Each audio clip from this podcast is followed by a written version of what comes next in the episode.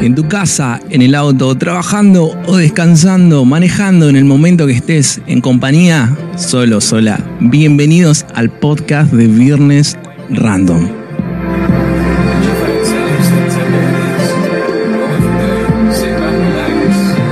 Un espacio para vivir, sentir y disfrutar juntos.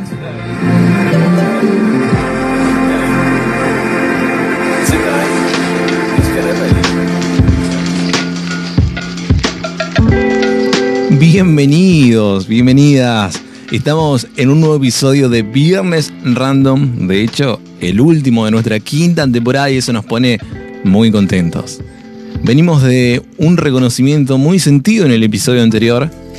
Hoy también queremos seguir reconociendo a personas que mediante su labor, su trabajo, su vocación, nos supieron mostrar de qué están hechos con convicción supieron transmitir sus valores. Es por ello que vamos a charlar haciendo claramente un recorte temporal sobre René Falor.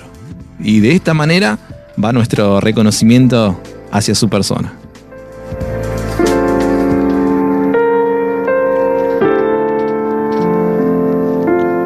René Jerónimo Favaloro nació en 1923 en una casa humilde del barrio que le llamaban El Mondongo de la ciudad de La Plata. Con cuatro años de edad, Favaloro comenzó a manifestar su deseo de, ser doctor. Quizás la razón se debía a que de vez en cuando pasaba unos días en la casa de su tío, que, que era médico, con quien también tuvo la oportunidad de conocer de cerca el trabajo en el consultorio, en las visitas domiciliarias o quizás simplemente tenía una vocación de, servicio propia de, la profesión médica, ¿no? Favaloro, aunque la esencia de su espíritu iba más allá de, su vocación y era mucho más profunda, porque sabemos que calaba en los valores que le fueron inculcando en su casa y también en las instituciones donde, donde estudió. Realizó sus estudios primarios en la escuela de su barrio, donde con pocos recursos se fomentaba el aprendizaje a través de la participación, el deber y la disciplina. Después de la escuela, pasaba las tardes en el taller de carpintería de su padre, quien le enseñó los secretos del oficio, y en los veranos se transformaba en, un obrero más.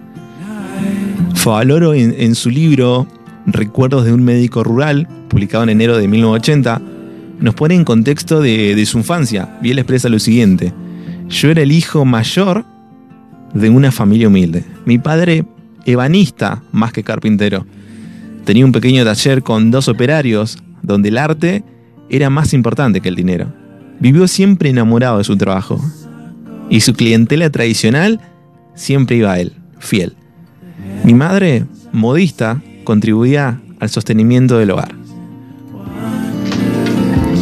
Hacemos un salto en el tiempo al finalizar la escuela secundaria, ingresó en la Facultad de Ciencias Médicas de la Universidad Nacional de La Plata. En el tercer año comenzó las prácticas y se fue acrecentando su vocación al poder tomar contacto por primera vez con los pacientes. Faloro obtuvo un panorama general de todas las patologías y los tratamientos, eh, pero sobre todo aprendió a respetar a los enfermos, la mayoría de condición humilde. Como no quería desaprovechar la, experiencia, con frecuencia permanecía en actividad durante 48 o 72 horas seguidas. Que yo tengo 8 o 10 cosas escritas para los jóvenes y el último dice, el único privilegiado del paciente acá. Este que está debajo de la sábana, ese es el único que tiene privilegio.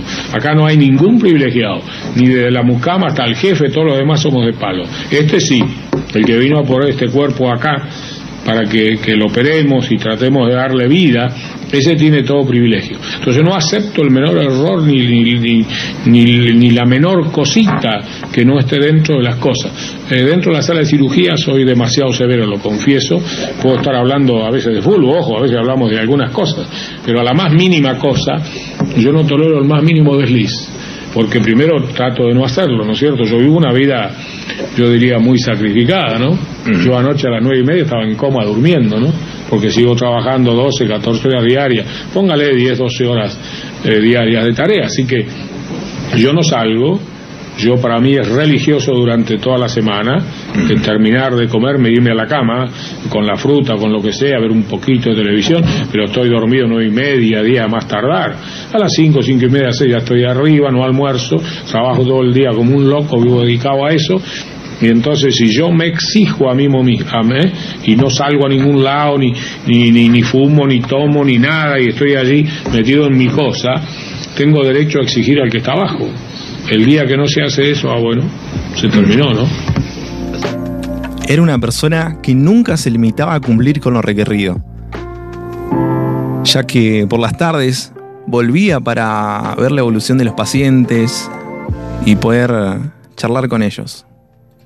Todos los días hago lo máximo, porque mañana no sé dónde voy a estar, porque nadie sabe, nadie puede predecir.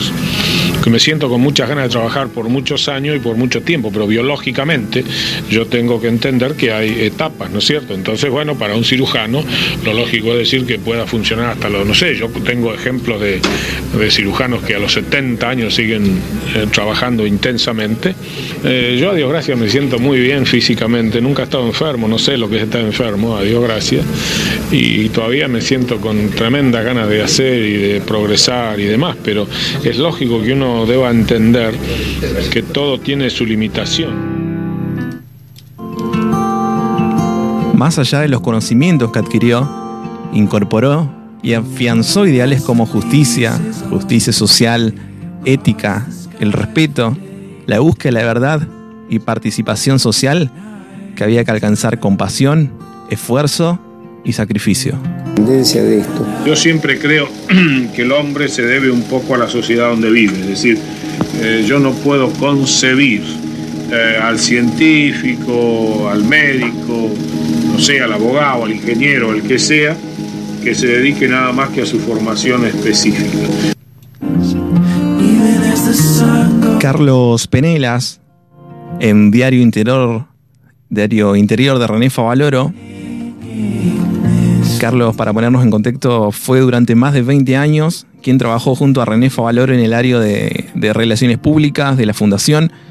Él expresa, la presencia del doctor René en mi vida cambió el rumbo de esta. Su generosidad, su comprensión y espíritu paternal gravitaron de manera decisiva.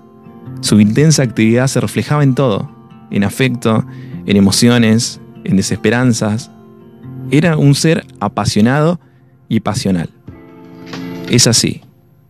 Pero yo quiero decir, este, es una vida muy sufriente. Yo pongo la cara siempre. A mí si se me muere un paciente en la sala de cirugía, jamás va un asistente. Claro, claro. Yo voy a hablar con la familia, etc. Así que no hay que endiosarse, hay que sentirse... ¿Usted directamente, doctor? Nunca, nunca dejo que nadie... A veces los muchachos me ven cansado. Hoy hay nueve cirugías en, mi equipo. así, que, realmente. así que jamás yo dejo de hablar con la familia y explicarle. Siempre le digo lo mismo. Aunque el paciente haya andado bien, si hubo algún problemita, el primero que se entera es la familia. Así que eh, no hay por qué. La gente dice exceso de modestia. No, yo siempre digo normalidad, normalidad. No sentirse... Eh, yo tendría que decir que, bueno, qué sé yo, hay por ahí 50 o 60 títulos honoríficos. La semana pasada recibí dos, yo recibo así la carta, uno de Yo leí algo como 63 títulos honoríficos, o 65. Puede ser, puede ser. Pero yo quiero decir, la semana pasada me llegó una carta de Italia, bueno, haciéndome miembro honorario de la Academia de Cirugía de Italia, otra de Estados Unidos que no Enrique Malatesta decía que solo aquello que le pasaba al hombre por el corazón tenía trascendencia, porque lo que se racionalizaba a través del intelecto era siempre cambiante y pasajero.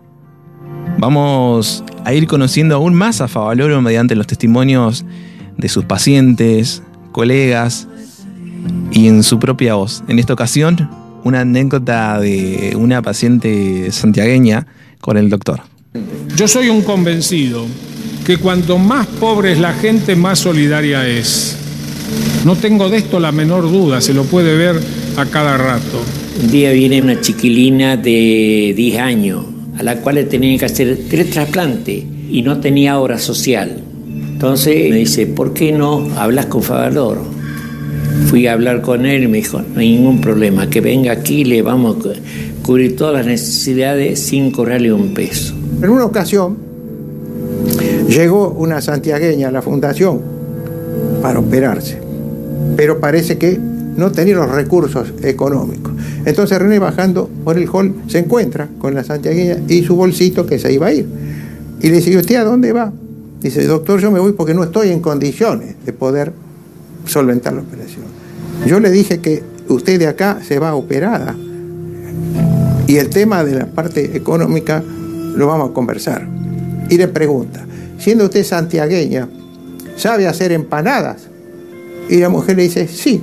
Bueno, me hace dos dosis de empanada y quedamos a mano, le dice. Yo siempre he tenido gran sentido social, es decir, yo siempre he sufrido con todo, no, no puedo eh, ver todas las injusticias que me ha tocado ver a lo largo y a lo ancho de este bendito país desde mis viejos tiempos rurales, cuando tenía que meterme en todos esos ranchos. Era simpático, adusto, locuaz, temperamental, campechano siempre y efectivamente conflictivo. Vamos a, escuchar una anécdota en este caso que nos marca algunas de estas características de su persona por en aquel momento un joven doctor. Escuchamos. Los resultados no habían sido buenos y entonces eh, se le ocurrió junto con el doctor Fernando Bullón, que era uno de los cirujanos que trabajaba con él, que yo tenía que hacer trasplante de órganos. Entonces me llaman y cuando me llamó René le digo, pero ¿usted quiere que yo haga trasplante? Y se mueren todos. Los pacientes que uno trasplantan, que era lo que le había pasado. Ya ahí puso medio cara seria. Y yo tendría 27 años en esa época. Y me dice, me dice, no, no, no, dice, en Estados Unidos no se mueren todos. Y a mí se me ocurrió decir, bueno, eso en Estados Unidos. ¿cómo, ¿Cómo me decía eso? ¿Cómo me decía eso? Ahí salió el carácter. Sí, sí. Dice, entonces le digo, bueno, yo le voy a mostrar, le digo, qué es lo que pasó. Y me acuerdo que Graciela Cordero, que era la secretaria de él, le digo, le pedí, dice, yo quisiera ver las historias clínicas de los que se trasplantaron acá. Y trajo las historias clínicas. Entonces a los pocos días volví con las historias clínicas y le digo, mire doctor, así no se puede hacer un trasplante. Y me miró y me dice, ah, sí, sí, así que vos sabés cómo, no, no tengo ni idea, le digo, pero así no es. Este, porque yo lo poco que había leído en aquella época era una metodología de trabajo. Y, recuerdo que él agarra y me dice, mire, este, tráigame en pocos días una, una metodología de trabajo para esto y vemos qué hacemos. Y recuerdo que le presenté un proyectito que eran pocas líneas y le llamó a Graciela y le dice, Graciela, sí. Dice, llamalo a Norman. Norman era Norman Shangway, el jefe de cirugía cardiovascular de la Universidad de Stanford, que este pibe se va para allá. Ah. Y fue el que me mandó para allá a hacer eh, trasplante. Y volví en, a los pocos, al poco tiempo ¿sí? a trabajar junto con el equipo de él y, desarrollar la mayoría de los trasplantes que se llevan hoy adelante en nuestro país. El reconocimiento de la prensa mundial hacia la persona de René Favaloro no tardó en llegar. En el año 1992, el diario el New York Times lo consideró un héroe mundial que cambió parte de la medicina moderna y revolucionó la medicina cardíaca. Fue René, fue miembro activo de 26 sociedades médicas, honorario de 43, profesor honorario y honoris causa de 10 universidades nacionales y extranjeras, por mencionar solamente una parte de su prestigio. Favaloro hablaba hasta el cansancio de la educación.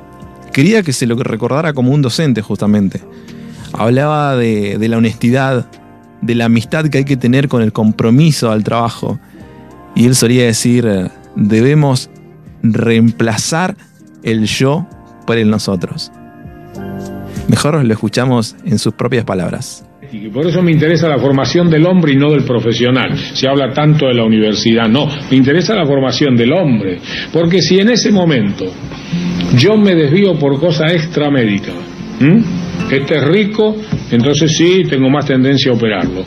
Este es pobre, es un croto, como dice el de la calle, y este no, que siga con pastillita, entonces yo perdí toda mi, mi responsabilidad y mi línea ética. El día que un joven que está atrás mío ve que la indicación médica no está hecha sobre la base científica, ah, yo estoy tronado, quiero hablar así para que la gente lo entienda, estoy eh, fregado, porque entonces todos estos jóvenes van a decir, ¿ha visto? No, no, yo tengo que mantener ese esfuerzo, pero unido a una conducta ética que dice que lo que le estoy diciendo al paciente es porque estoy convencido y tiene una base científica sólida, debo estar al día con todos mis conocimientos, leer, concurrir a los congresos, a lo que sea. Entonces yo digo, esfuerzo más base ética. Entonces es importante entenderlo así, porque la tragedia que nos pasa a los argentinos es que nos hemos olvidado de esas cosas. Esto de la medicina se puede aplicar a la cosa general que nos toca vivir, ¿no es cierto? Tenemos que ser absolutamente responsables, tenemos que poner esfuerzo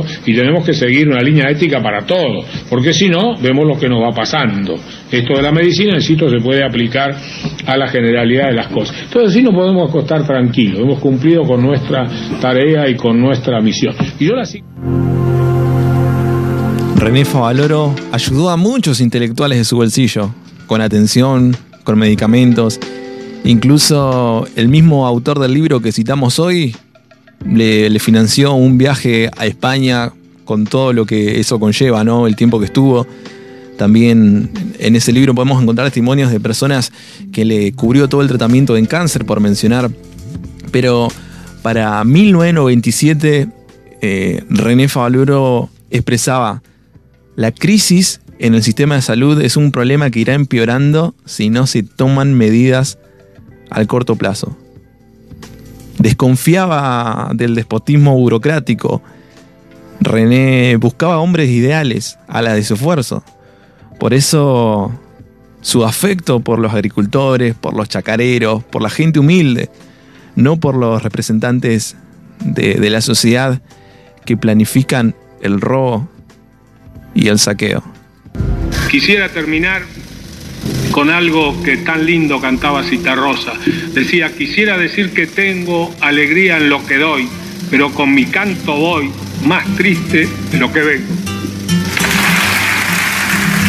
Quisiera decir que tengo alegría en lo que doy, pero con mi canto voy más triste de lo que vengo. Así llegamos al final de este episodio, recordando y revalorando la vida de una persona como le gustaba que lo recuerden, un educador y que lo fue hasta el cansancio. Que más allá de su increíble prestigio y el cambio que le generó a la medicina con el bypass, fue una persona que siempre lo dio todo.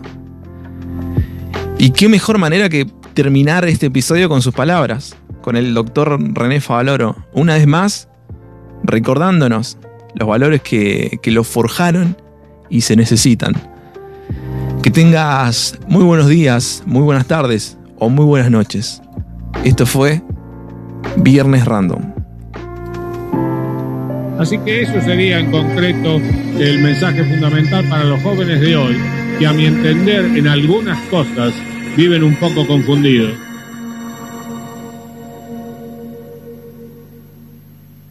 Yo terminé eh, mi bachillerato ya por el año 40, 41 y qué mensaje recibimos de aquellos grandes maestros. No quiero nombrar a uno o a diez o a veinte, porque pienso recién comentábamos varios nombres y todos ellos fueron iguales. El mensaje que nos dieron primero es que no se consigue nada sin esfuerzo.